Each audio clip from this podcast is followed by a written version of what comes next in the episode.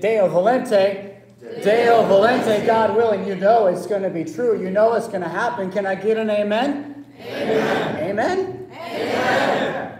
Here's the thing. So if I say, Can I get an amen? You say, Amen. But if I go, Amen, you say, Hallelujah. All right, let's try it. Can I get an amen? Amen. Amen?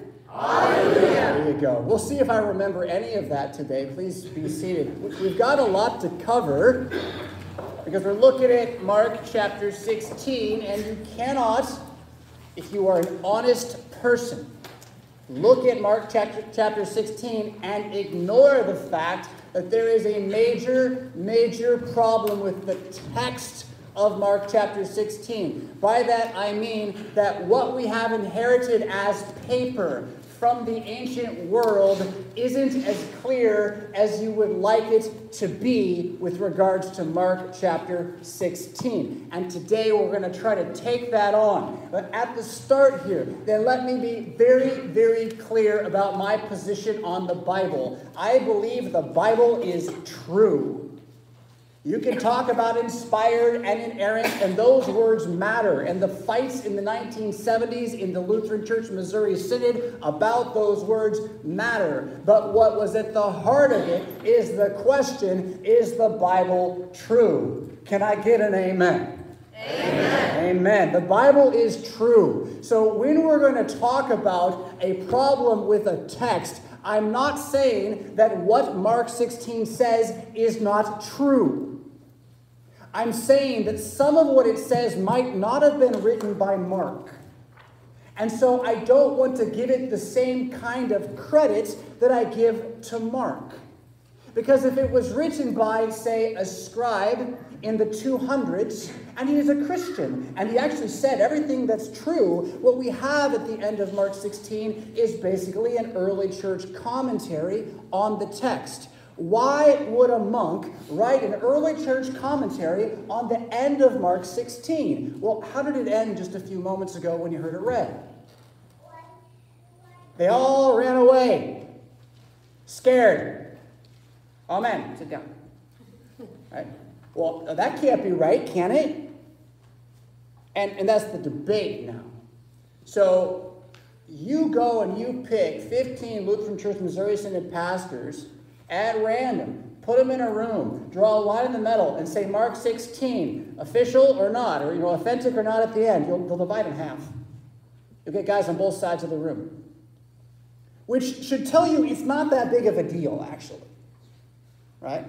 But the thing is, and I know this from experience, as soon as you talk about text criticism or how we know where the Bible came from, people that are used to, well, I found it in a cave and it's true, they're, they're like afraid of where it really came from.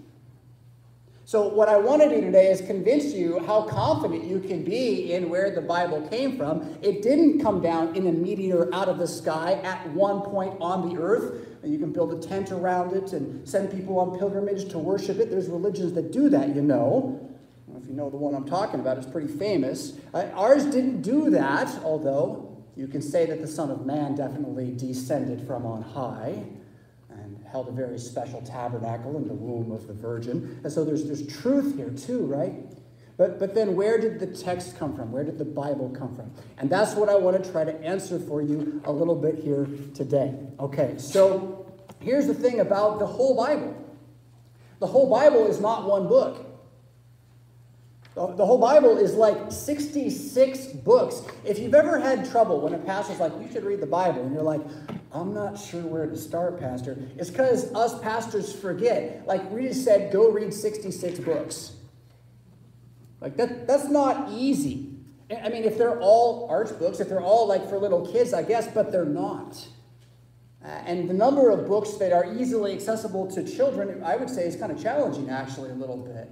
Because you can't get very far into any of them. Even the Gospel of John, where Jesus is just Mr. Love, love everybody Jesus, and you find him saying pretty powerfully insulting things to people.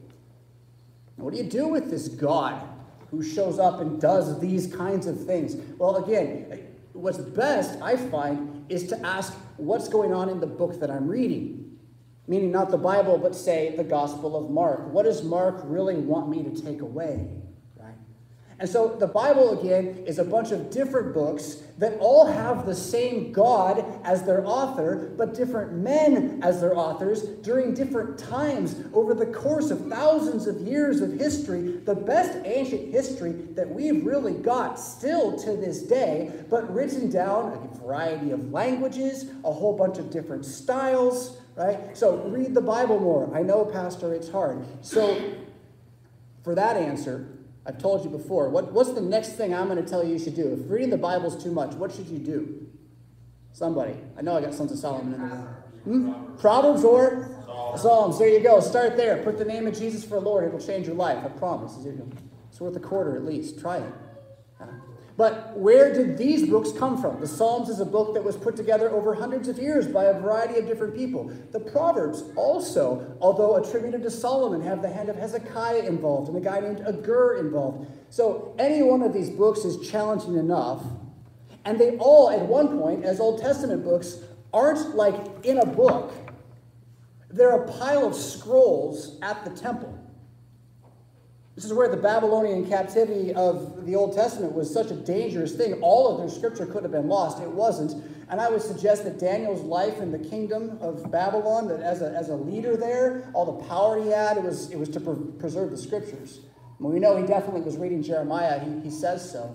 So again, you've got these scrolls that make it through the exile and are held very tightly by the Jewish people um, up until the time of Jesus. But they also get translated into Greek, and there's multiple variations on the Greek translation. So you get kind of a, a growing argument about, well, okay, we've got this copy here, and we've got this copy here, and which one's true? Which one's right? There's differences. And the Hebrew scholars, the, the rabbis and, and the Jewish people, they got to the point where they were counting letters they were counting letters of every scroll so that they could never make a mistake, so they could keep the actual text. But then along comes Jesus, and he, he's fine with keeping the scriptures, but things kind of change under him a little bit. And there's this, this explosion of Christianity, which says the Old Testament scrolls, those are all true, but they've been fulfilled in this one man, Jesus. And for like 20 years, 15 years of the church, there's only one writing that they write down that they all hold on to, and that's the letter in Acts 15 that's sent about blood and pornography, porneia, uh, idolatry, and, and twisted things. But they live with only the Old Testament as their Bible for quite a while. And then controversies, fights start to happen, and you have a guy named Paul, and James actually too, begin to write letters. You might call them prophetic letters uh, that go to various congregations. And this is where it all starts to roll together. So one guy writes a letter to St. Corinth, and his name is St. Paul. And Corinth is a little mad about the letter, but there's people there who keep a copy. In fact, they keep three or four copies. And then they hear up in Athens that there's a letter from Paul in Corinth, and they say, Can we get a copy? And they go, Well, it's expensive. They go, We'll pay for it. We'll pay for two copies. So now you've got two copies up there. They make copies and send copies over to Ephesus. Ephesus, meanwhile, sends back copies of Philemon. And can you see how this starts to build over the course of 200 years with nobody in charge? What happens is you have more copies of the Bible floating around than any document in ancient history. There are copies coming out of their ears. They invent books, spines on the edge of the book to keep the copies. Christians came up with that because we wanted it all to fit together. But the thing is, copies and copies, and I got this and I got that. What happens when somebody, his name was Marcion, around 300, shows up and starts saying, I have the only true version? Lost my note card. I have the only true version, he says. If you really want to be a Christian, you can only use my Bible. And you might think no one would fall for that. Um, uh, watch less TV, right? Uh, people will fall for it. Uh, and what happens is you have this big rift in the church over a Bible that more or less has no Old Testament, no Peter, no, no James, a little bit of Paul, some Luke, most of it. And of course, Marcion is not so far removed from Arius, a similar controversy at the same time. A guy who taught that Jesus is not God, but just like a really cool angel, like the bestest angel there ever was, but not God. Son of God, sure, but not God. Um, by the way, uh, churches that teach that Jesus is not God and say you have to use our Bible and no other Bible, they do exist today.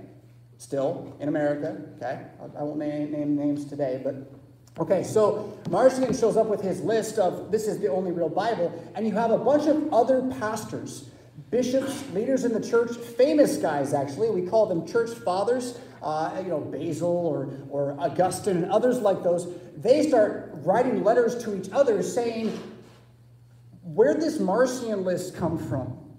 Have you heard of this? Because I have all these other books. Do you have these books? So you get these letters that start exchanging in the two and three hundreds from church fathers with lists of, oh, these are the books in the Bible. And here's the really great news about all of this information. In the lists that are given, you always have the four Gospels. You always have the four Gospels. They're always there. Paul's letters, the ones we have, they're always listed. What happens is that among the church fathers, you get a couple extra books that aren't in our Bible today. They'll mention things like the Didache or the Shepherd of Hermas, which are first century writings by Christians. The first Clement, the first bishop of Rome, writes a letter to Corinth. So you have things like that mentioned in the lists, but nothing's nothing's like missing, right? Like we don't add stuff later. they have it all there. And then what happens later, 300s, 400s, you have Gnosticism, which is a Greek pagan cult that realizes that to make money it needs to look like Christianity, it starts having its own writings with Jesus in it. Think, you know, I'm going to make a movie and it's about Jesus. I swear it's history. Oh, look, Jesus is not saying things Jesus said. Uh, well, it's, it's true, I swear. What do you know? It's the only thing you've ever seen. They, they, this movement does this, this Gnostic movement does this. And so the church then has to respond by saying, yeah, no, the Gospel of Thomas, uh, that, that's a lie. Where that happened, where the church was forced to respond, is the Council of Nicaea, from which our Nicene Creed comes. And some, somebody online is going to tell you that's where Constantine, the pagan emperor, decided what the Bible was. That's why I don't trust the Bible. Okay, yeah, well, you trust the internet too much. Honestly, you trust the internet too much.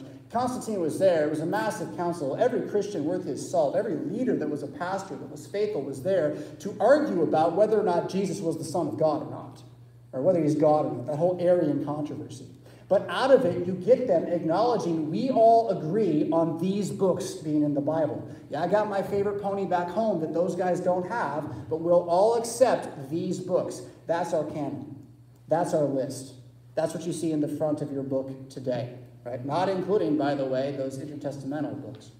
So, all of this is to say then, that's where the Bible comes from. Mark's letter is written sometime in the 50s or the 60s, probably by John Mark, a one time traveling companion of St. Paul, uh, who then travels with Barnabas instead for a bit, and it would seem ends up with St. Peter before the end of his life, because the church fathers tell us that St. Peter is the uh, apostle who's behind the Gospel of Mark. So Mark is learning from Peter's point of view and then telling the story as Peter remembers the story.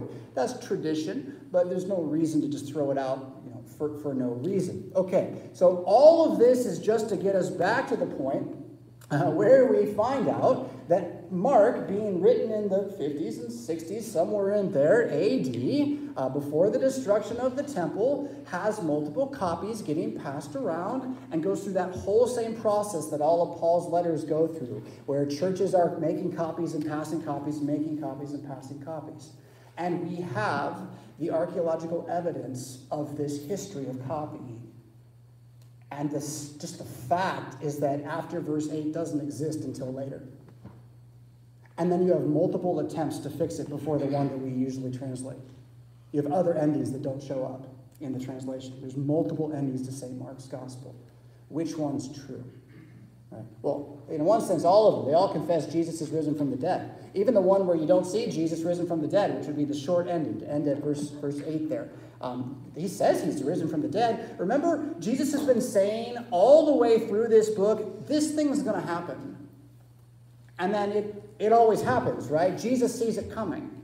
Jesus knows what's next. Well, he's been saying he's going to die and rise. So if Mark doesn't tell you how the story ends, does that mean he didn't tell you how the story ended?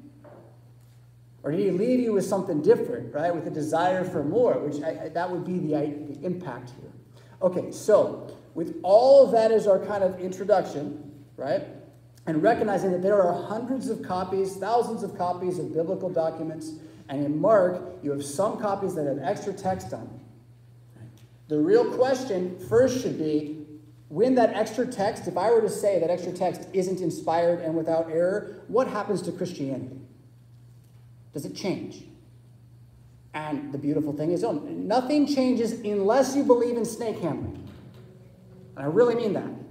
If you believe that a sign from the Holy Spirit is you can pick up poisonous snakes and not get bit, and there are people who do this, okay? Uh, well, then you're going to lose something with Mark 16. But other than that, you don't lose a thing. Everything that's confessed in the rest of Mark 16 is confessed somewhere else in the Bible. There's not a thing lost. The beautiful thing about Scripture interpreting Scripture. So, from my point of view, the fight doesn't matter. The, the real question is if it's the shorter ending, why, why did Mark do that? What's he trying to get at? I get why either Mark or a scribe talks about the resurrection of Jesus and they see him. I get that. What I need to explain that's more difficult is how the ending get lost if it was originally written long. Where'd it go? Who cut it off? Huh? And, and so my position personally is that the short ending is the correct ending. But remember how I started this. You can split LCMS pastors in half over this. This shouldn't make it so you don't trust Mark 16. What it should make it do is have a different kind of uh, multiple choice ending for the way you read Mark. Do you read Mark wherein at the very end you're kind of like, golly, we got to do something about this? That's the short ending, right? If you're going to read Mark with the kind of like, the church is one foundation is Jesus Christ. Okay, well, that's, that's the later ending. Now, you might say, well, we got to do something about this. That's not about Jesus. I said, well, is it not? What are we supposed to do about the fact that nobody went to see Jesus? Are we supposed to believe he's risen and start talking about Jesus? Yes, we are. So, do you see how both endings give you the same place if you're a biblical Christian? But now, what I want to do with our remaining minutes is just go through what happens if the ending is just a little bit more edgy. What happens? Mark 16 is on page 853 of your Pew Bible. And the first thing I want you to look at is how just about every Bible is going to acknowledge everything I just said textually. So if you look at Mark 16 in your Pew Bibles on the far right of page 853, and if you scan down after verse 8 and before verse 9, there's a big break with some brackets. And those brackets say some of the earliest manuscripts do not include Mark 16, 9 through 20. And you can see how there's, there's quite a bit there that goes on.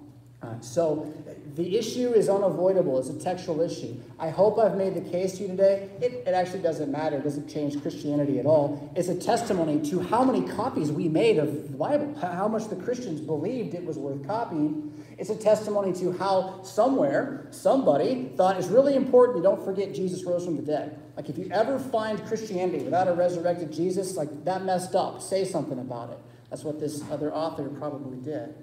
But then also you have what is Mark What's Mark doing? Who is he trying to get us to trust? So that's where verse 1, let's, let's start there. Mark's account is unique as everything Mark does is. Uh, when the Sabbath was passed, know, Jesus is in the ground for Saturday, the Sabbath. Uh, Mary Magdalene, Mary, the mother of James, and Salome bought spices so they might go and anoint him.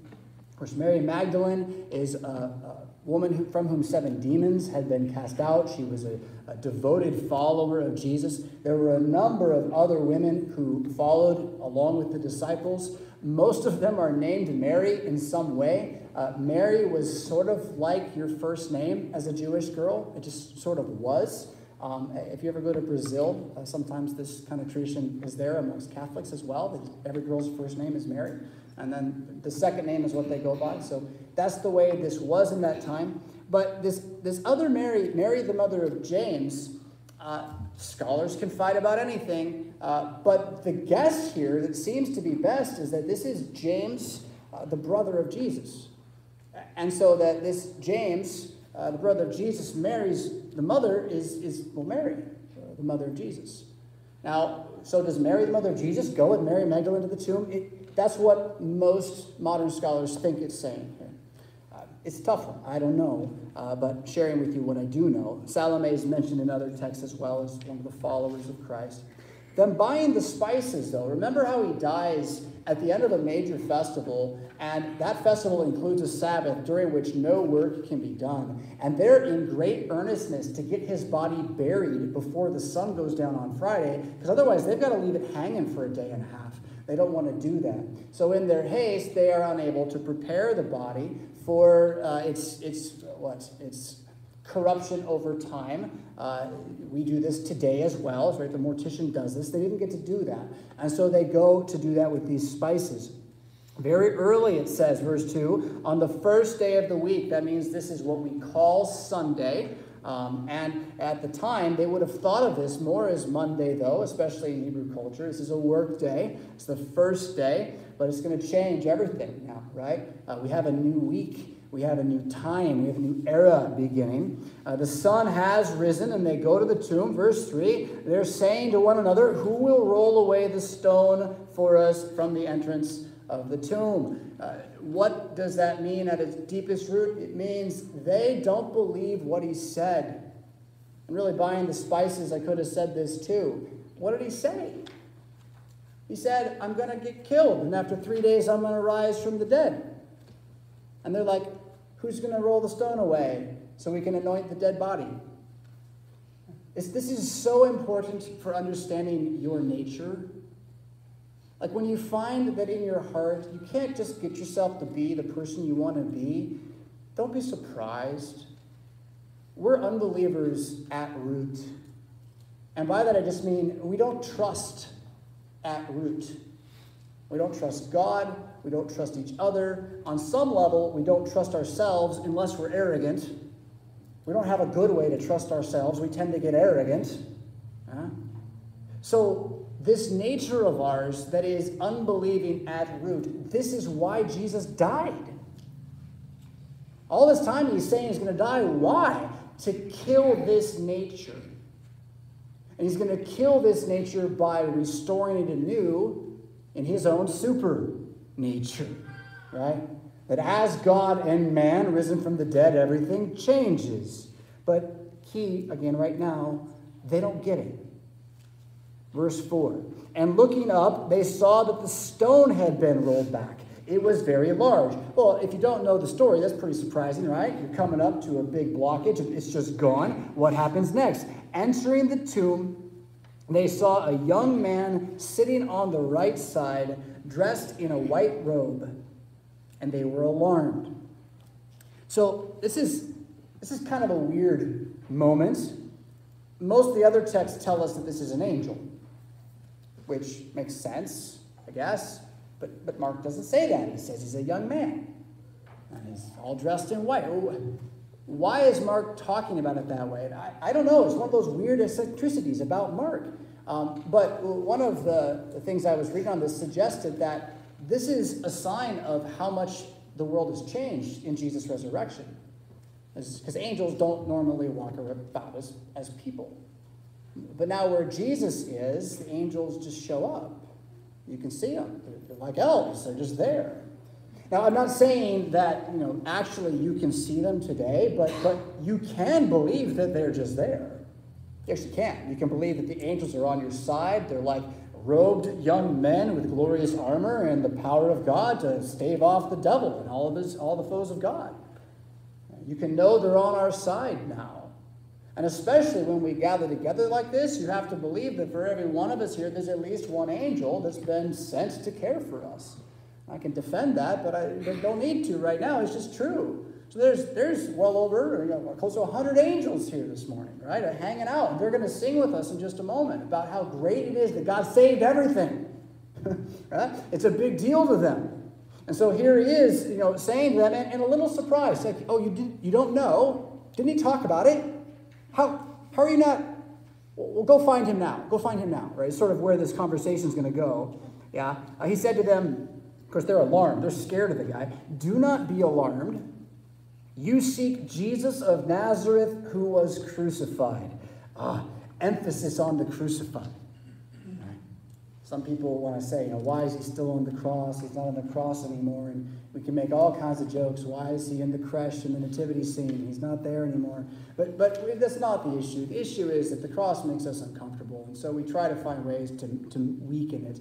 And by taking the body off the cross, uh, we can forget the gore. We, we can make the cross kind of pretty. In fact, pagans wear crosses today. They think it's just art. They don't, they don't tend to wear crucifixes, though. They won't do it. Uh, and, and it's not as though you have to have a, a body on your cross, but the, the point is to confess who is Jesus now? Okay, is he off the cross? Yes. Does he still have the scars? Can I get an amen? amen? Yeah? He still has the scars. So he's the crucified one no matter what.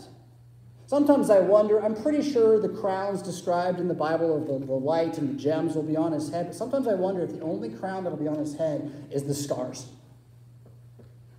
Maybe they'll glow. It's kind of cool, I think.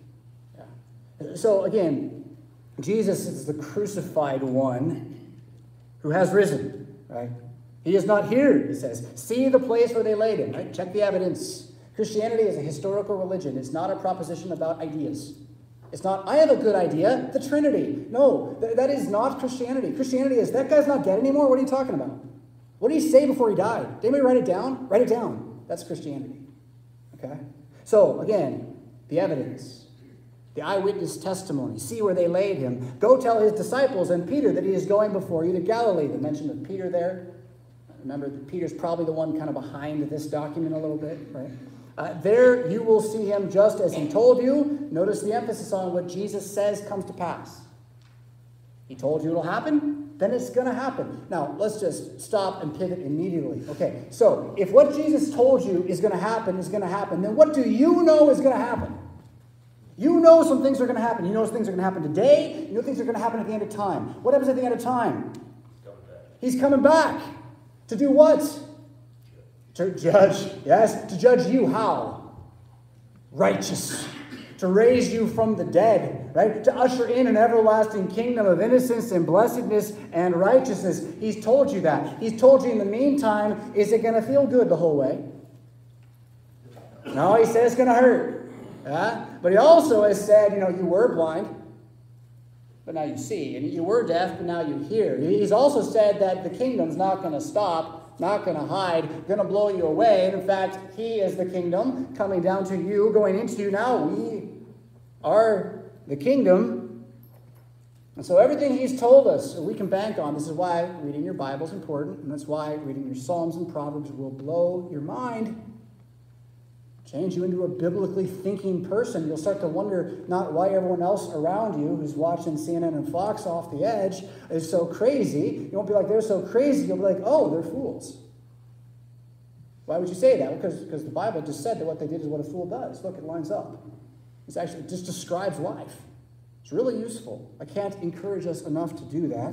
On the foundation that is there from God, who is gracious to us and plans to raise us now in our mind according to trust in His Word. Huh? And so, what He's told us to come to pass, we're to be disciples of that, disciplined by it, seeking it, and knowing the promises we're going to find it. Now, verse 8 is where then Mark kind of has his moment, though. And, and they went out and fled from the tomb.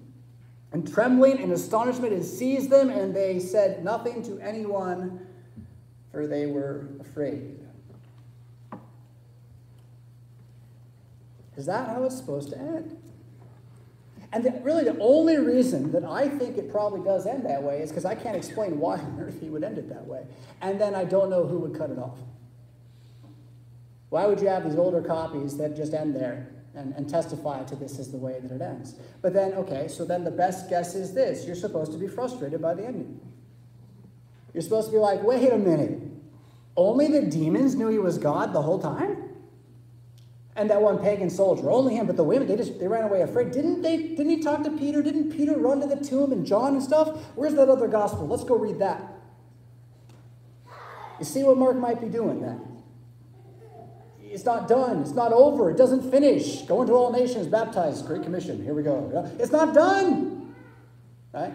And Mark's just emphasizing that with such a great kind of cosmic horror twist if you know the reference. Only that in this cosmic horror, the great old power isn't the devil who is driving you mad, it's, it's the God who's uh, bringing you back uh, to sanity through his grace. I hope I haven't put you off your game with regard to whether or not you trust the Bible. There are only two places in the whole Bible with that kind of textual critical challenge. One is Mark 16 and one is John 8. Neither of them do you lose the substance of who Jesus is or the, the power of the Christian faith. And so, you know, my suggestion is to read what's there and trust it as what the early church believed Jesus did, and don't worry too much if someone says, Did you know that's not in the Bible? Like, so what? It doesn't say anything false. And what the Bible does say is true. That's the point. It's trustworthy. It's not going to lead us astray. Because again, it is the word of the everlasting King, uh, the Son of David, the man of peace, who, as the God of Israel, fights for you. How, how is his sword ever going to do anything other than benefit you? In the name of Jesus, amen.